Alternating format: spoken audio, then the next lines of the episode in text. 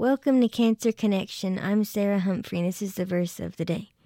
Today's verse is Psalm chapter 34, verse 18. The Lord is close to the brokenhearted and saves those who are crushed in spirit.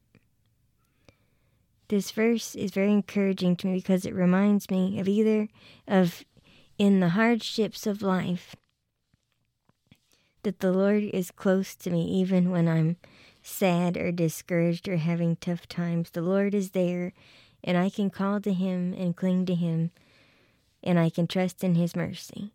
Again, this is Sarah Humphrey. I will see you tomorrow for the verse of the day.